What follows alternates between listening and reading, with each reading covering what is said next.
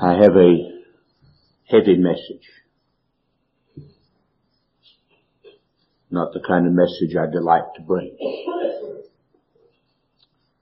But I'm confident that what I carry is what the old prophets used to call the burden of the word of the Lord. And be sure you understand to whom I'm speaking. I'm not talking to folks out yonder. If I were, they probably wouldn't pay any attention to me. I'm not talking to your neighbor. I'm talking to you.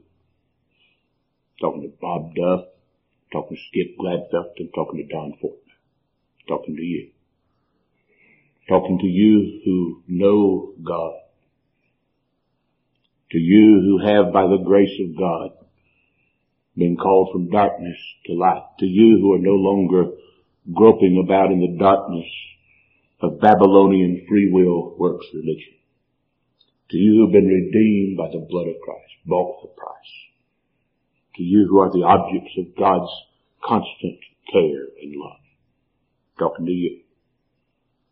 And I'm talking to you who are sitting here this morning with your fist shoved square in God's face. To you who are rebels against God Almighty to you who would, if you could, get God by the throat, choking to death. To you who will not bow to his dominion. To you who will not submit to Jesus Christ the Lord. To you who will not believe on him. You have the summary at least of my introductory comments in the bulletin. I encourage you to Read them carefully. Not now, but when the message is over, I want you to listen to me right now. I've been asked by several in the last couple of weeks uh, to give my thoughts concerning the events of these dark days.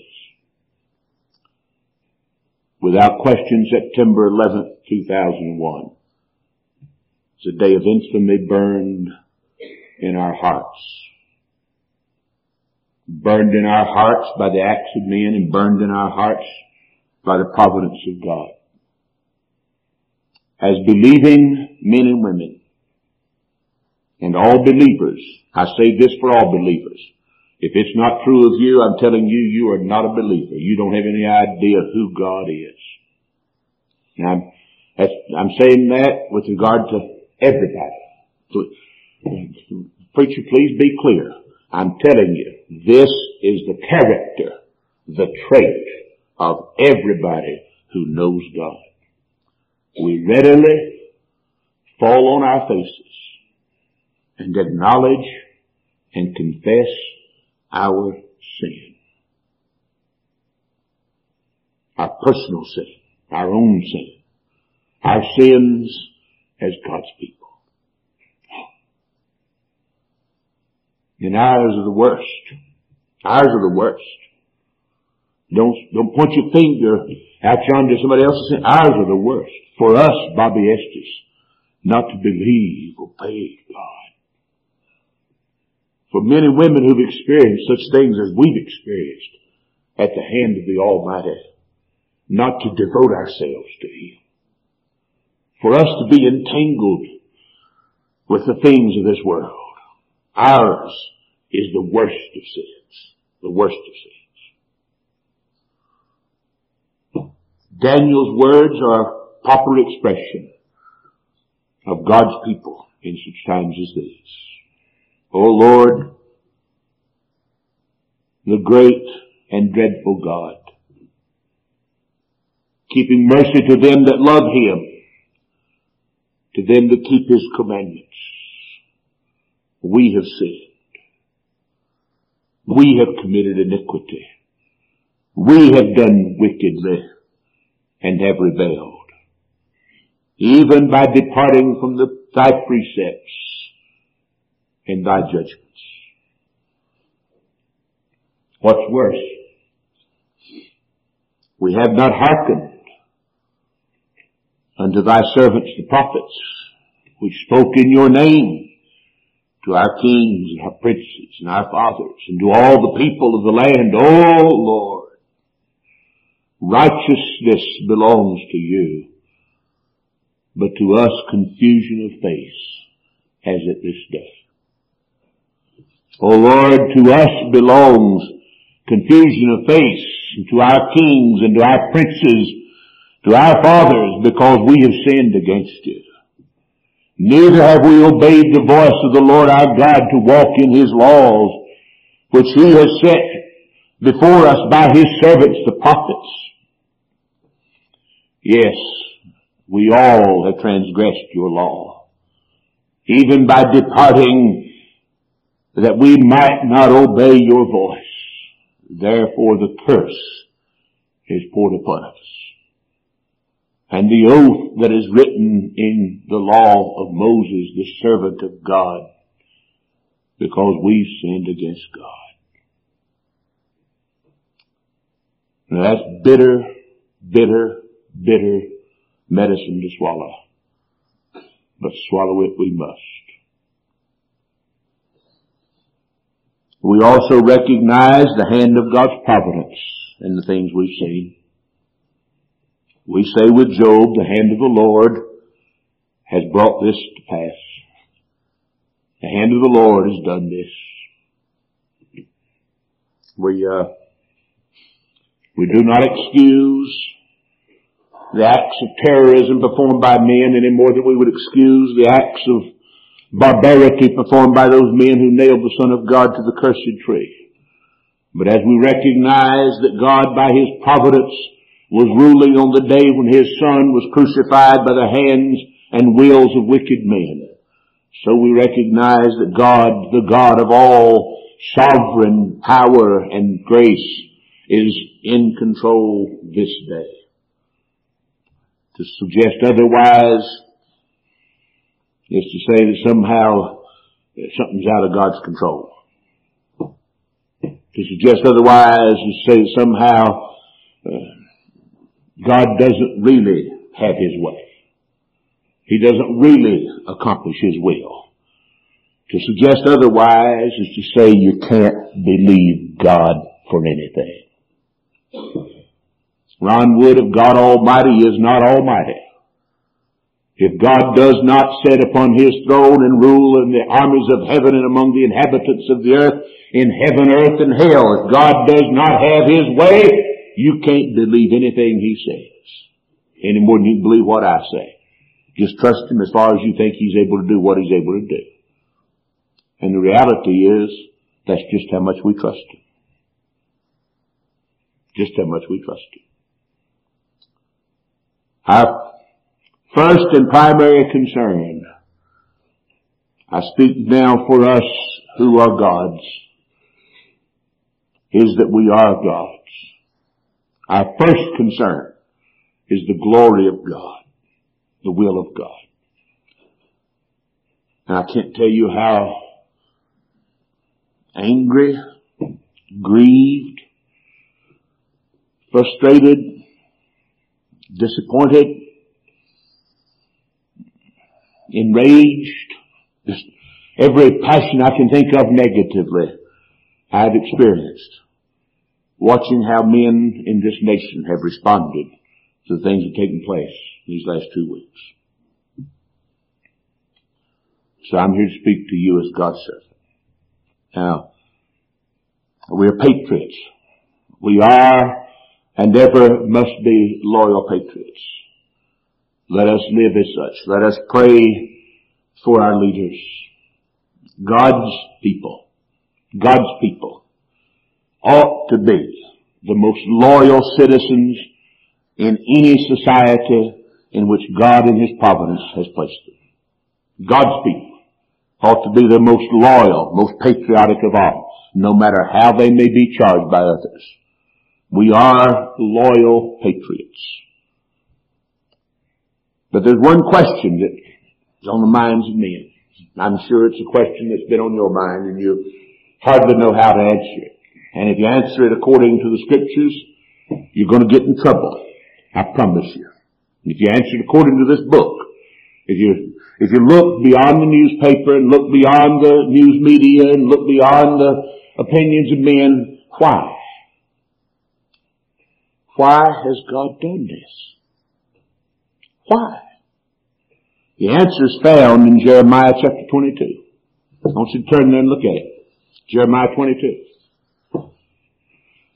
And the question raised in these verses I'm about to read to you, and the answer given, is one that is raised many times in scripture, and the answer is given in exactly the same way many times in scripture. Jeremiah chapter 22, verse 7. Now this is what God says. This is what God says.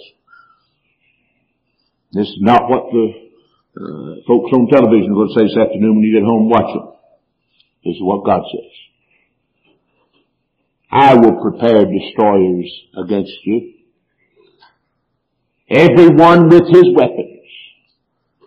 And they shall cut down your choice cedars and cast them into the fire and many nations shall pass by this city, and they shall say every man to his neighbor, Wherefore hath the Lord done thus to this great city? Why did God do this? Wait a minute, God didn't do that. He said, I prepared these fellows to come. I prepared. I sent them. Well, why did God do this? Read on. Verse 9. Then they shall answer. Because they have forsaken the covenant of the Lord their God and worshipped other gods and served them. That's why. Let's see if that's not so. Knowing that the events of providence are not accidents, things that come to pass by random chance, a blind fate, knowing that God's creation is never at any point, at any time, in any area, or to any degree out of God's control. We who believe God understand that what we've experienced these past two weeks are clear evident, unmistakable manifestations of divine judgment. Now I'm not a politician, I'm not one of those preachers who decides what to preach by doing this. I ain't gonna take it back. These are evident, clear manifestations of divine judgment. Well, people don't like that, they never have. I realize what I'm saying, like Jeremiah the prophet causes me to run in the teeth of all the prophets of deceit in our day. Now, I do not mean to suggest that no one misunderstand me.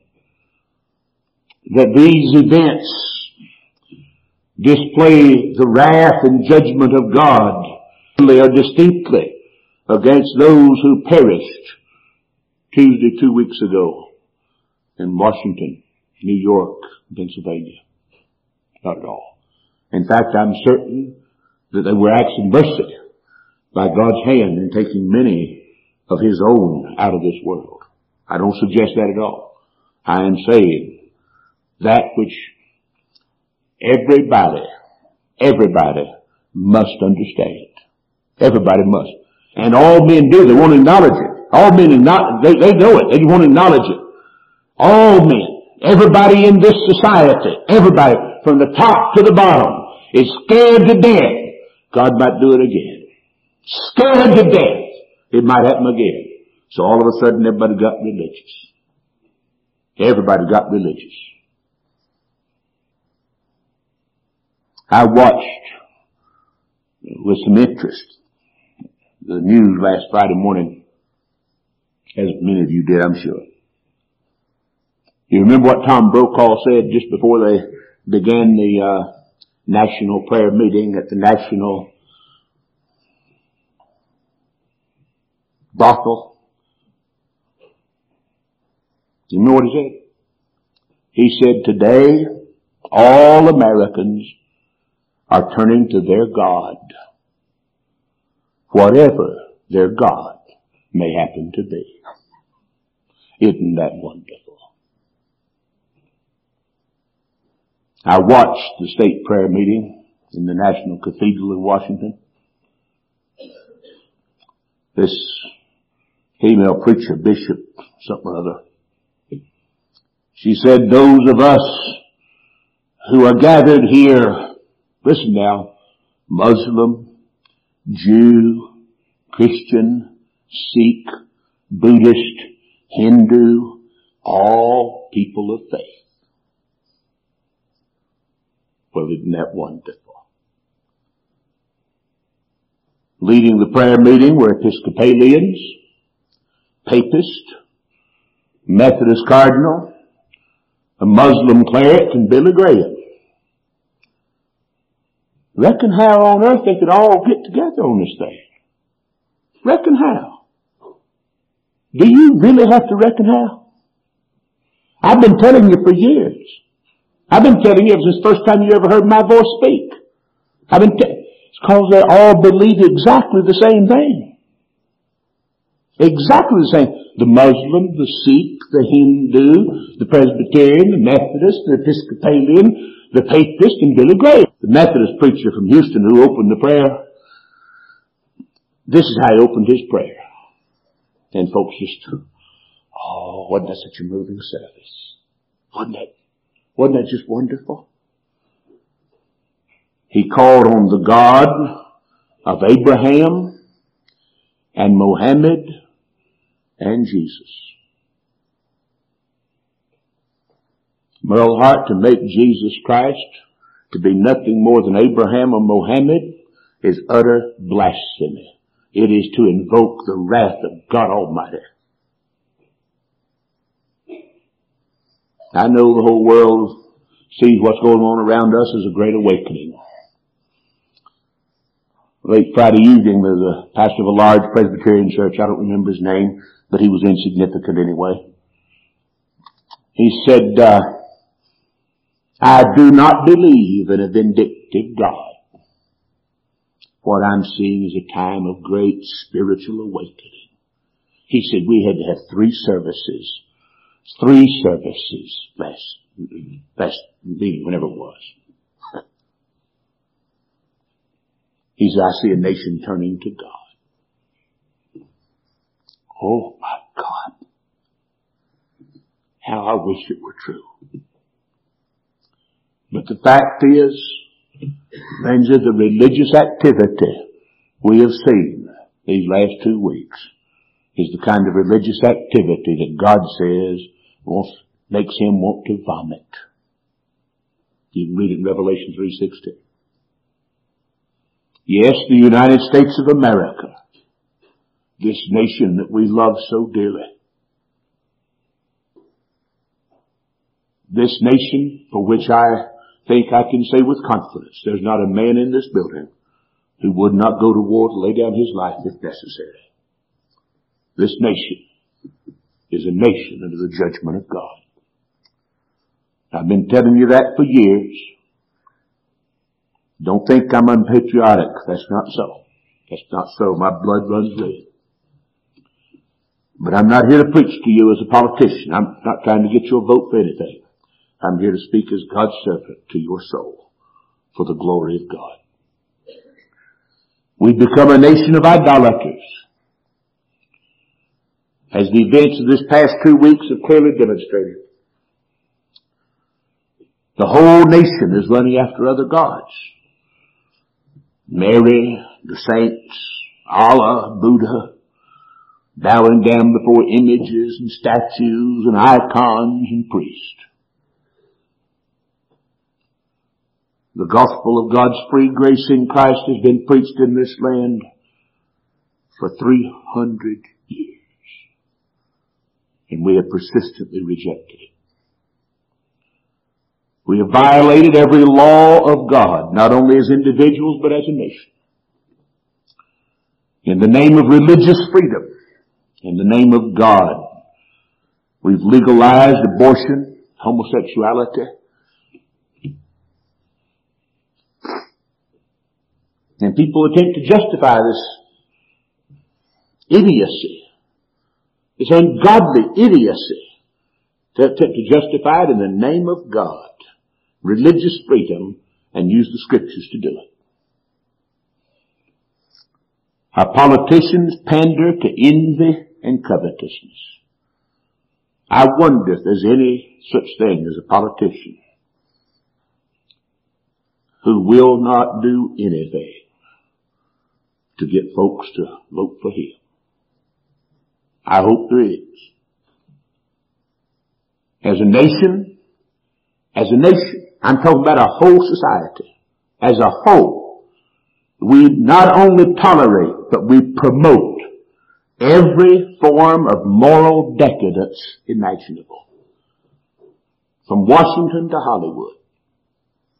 From uh, from the backwoods of eastern Kentucky to the big cities in New York. We, to- we not only tolerate it, we promote it. Let me just give you one example. You uh, watch a little television. When was the last time? When was the last time on any current modern television show, movie, sitcom, or otherwise, you saw any indication of a man actually sleeping with his own wife instead of somebody else's. you stop and think about it. It's almost so bad, we're happy they're sleeping with a woman instead of a man. Uh, utter decadence. Utter decadence. Not only tolerated, promoted, taught in schools with alternative lifestyles. Isn't that a good way to describe adultery and homosexuality, perversity, immorality, pedophilia, a to- alternative lifestyle? Oh, but nobody teaches pedophilia is an alternative lifestyle. You teach that anything goes, you teach that anything goes. The religious leaders of our nation, the religious leaders of our nation as in the days of our Lord. I'm talking about the heads of churches, the heads of seminaries, the heads of Bible colleges, pastors, evangelists, on television, on radio, on the street corner. The religious leaders of our nation are idolaters. Idolaters. In order to serve as a chaplain in any public organization. Now I'm not speaking hearsay. I'm talking about what I know. These days, just, you just retire from the Navy, serve as a chaplain in the Navy, you've got to, you've got to agree to be an idolater. If a man wants last rites, you give it to him. You've got to agree to cater to their religion. This message then is a call to repentance. If we are not humbled before God, if we do not believe on the Son of God, who by the sacrifice of His self, by the shedding of His blood, by the obedience of His life, by His resurrection glory and power has saved His people from their sins. If we do not bow to Jesus Christ as the only, the only revelation of God, we are courting more judgment. If we harden our hearts, God will not be merciful. His judgment will continue. Oh, what a mercy that He only spoke in His providence and didn't destroy in His providence. This present surge of spirituality, how do you account for that, preacher? It is but the continued hardening of our heart as a nation. It is but the continued rejection of the gospel of God's free grace as a nation. It is but the continued of our wallowing in the filth of our idolatrous religion as a nation. And yet God is merciful. Oh, bless God. God is merciful. I'm sure you've heard it quoted and seen it written many times. Perhaps many times last few days. Hear what God says. If my people, my people, there are some people in this world who are God's people. He loved them with an everlasting love. He chose them. He redeemed them by the blood of His Son. He called them by His almighty grace. He holds them in His hand. If my people, which are called by my name, called by my name, by me. Name? What's His name? What is the one name? What is the one name given in this book of God Almighty, manifest in Jesus Christ the embodiment of God. What is the one name which He wears by which He calls His people righteousness? this is the name wherewith He shall be called Jehovah's Tsidkenu, the Lord our righteousness. This is the name whereby she, my church, my people shall be called Jehovah Tsidkenu, the Lord our righteousness. Because God Almighty so thoroughly looks upon His people in the person of His Son that He sees us as His Son. Our sins put away by the sacrifice of His Son. Our right, His righteousness made to be ours so that we're made the very righteousness of God in Him just as He was made to be sin for us. My people, oh blessed name, which are called by my name, shall humble themselves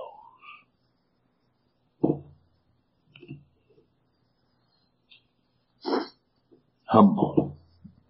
I'm not bow to anybody. I wasn't talking to you. I'm not going to grovel. I wasn't talking to you. I'm not going to grovel to you, but I'm glad to grovel before him. Cause you ain't got anything to grovel for. he does. Humble themselves, therefore, under the mighty hand of God. What's that mean? It means what Eli of old did. It's the Lord. Well, what did he do? He killed both his boys. That's what he did. Because of their rebellion. In an act of judgment, God killed Eli's two darling sons, grown men, and took the priesthood forever from his house. How do I respond? It is the Lord. Let him do what seemeth him good humble themselves. Well, I'm not about to do that. I know. I know. I know you're not. But if you're His people, you will. And pray.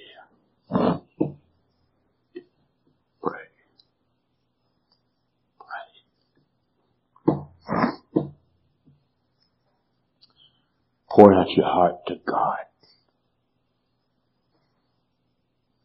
then will I hear from heaven. Is that encouragement enough to pray? Hmm? Then will I hear from heaven.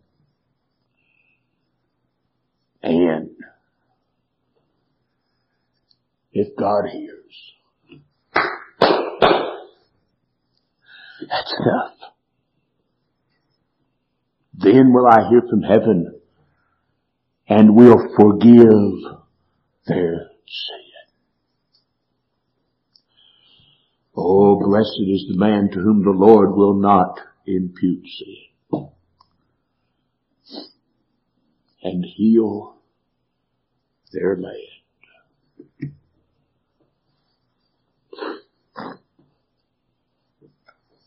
You see, God deals with the world as he deals with his people in the world. Let that sink in real good. Let that sink in real good. God deals with the world as he deals with his people in the world. Not the other way around. Not the other way around.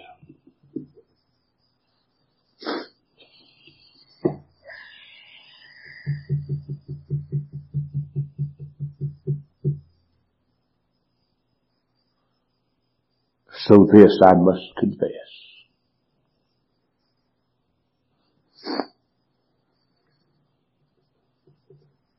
This I must confess. The horrors heaped upon our nation are my fault.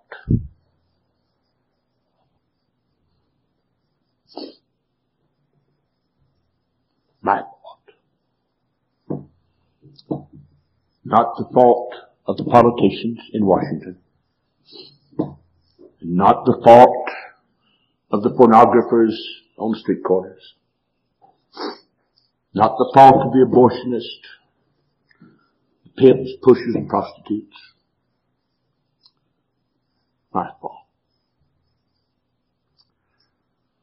And I say this to you, the people of God. I fault.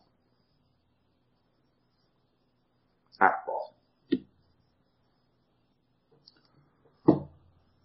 But Pastor, what on earth are we to do?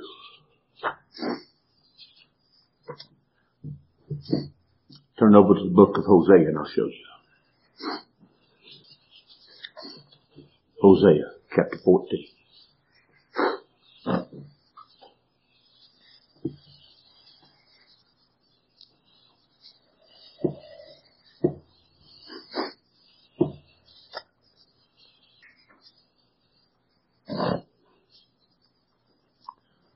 Since I'm not talking to the nation of Israel, so if I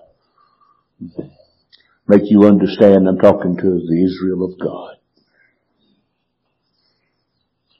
I'm talking to God's holy nation. You who are His people. I'm not talking to the religious world out. I'm talking to you. O Israel, return unto the Lord thy God.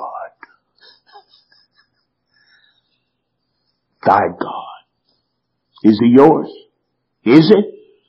Has He made Himself yours by covenant mercy? Is He yours? Do you believe Him?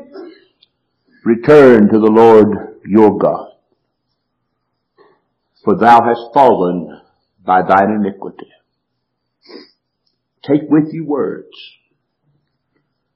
Don't just, uh, don't just act religious. Order your calls before God. Take some words with you when you go to Him. Turn to the Lord. Say unto Him, take away all our iniquity. Receive us graciously. So will we render the calves the praises of our lips. Asshur shall not save us. No need looking somewhere else. We will not ride upon horses. We'll not trust in the arm of the flesh. Neither we will say any more to the work of our hands, you are our gods. For in thee the fatherless find mercy.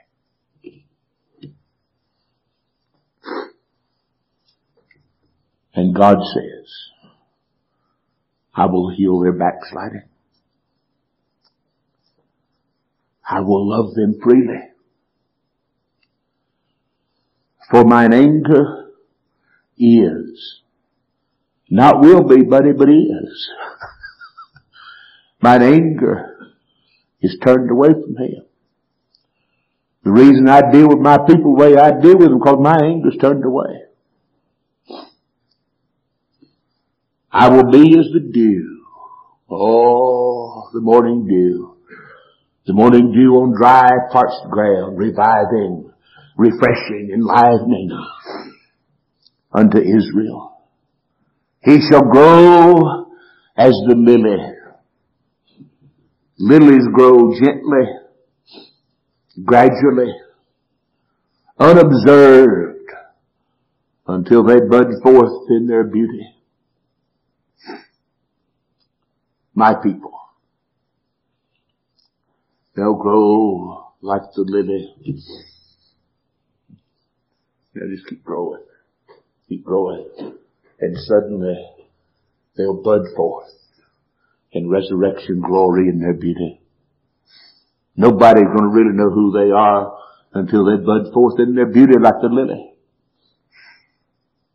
And cast his roots as Lebanon. The cedars, like the cedars of Lebanon are strong because the roots are deep. Deep.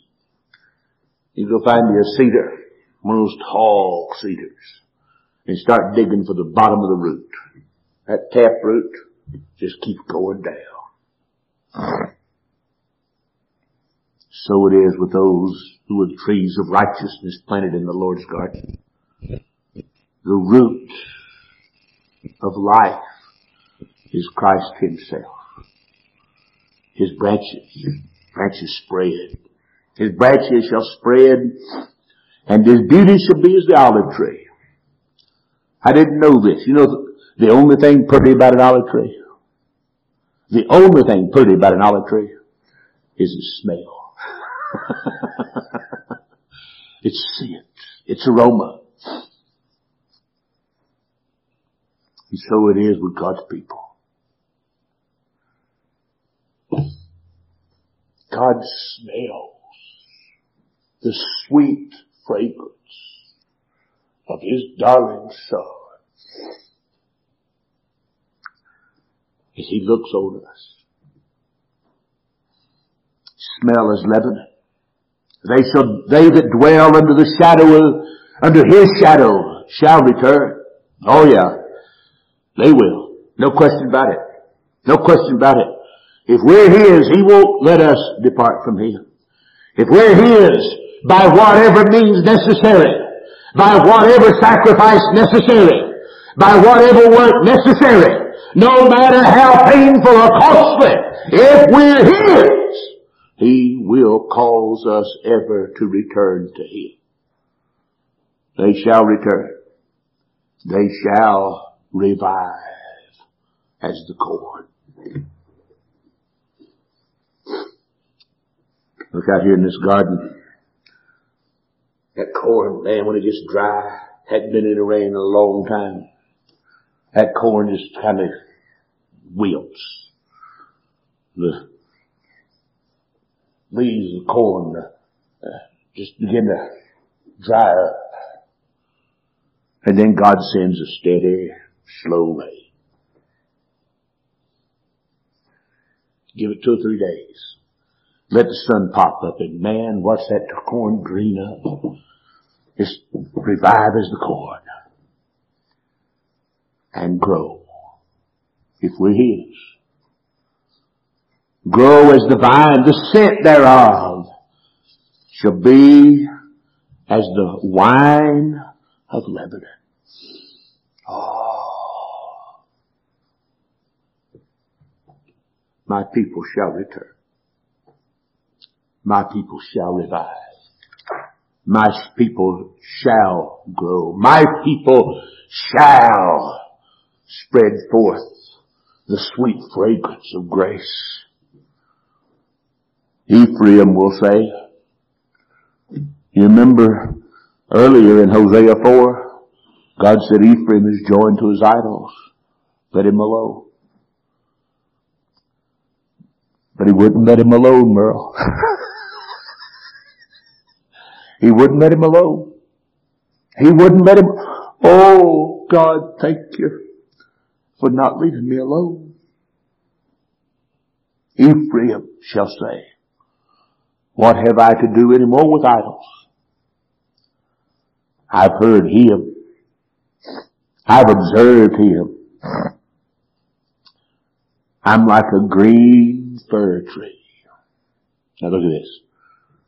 He said, my people will return. My people will revive. My people will grow. My people will, they will send forth their scent.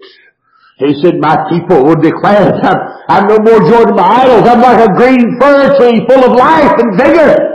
And listen what God says. From me is your fruit found. Who is wise? He shall understand these things. Who is prudent? He shall know them. Now get hold of this. For the ways of the Lord are right. The just shall walk in them. But the transgressors shall fall therein. Now here's my prayer. I hope it's yours. Turn us again, O Lord.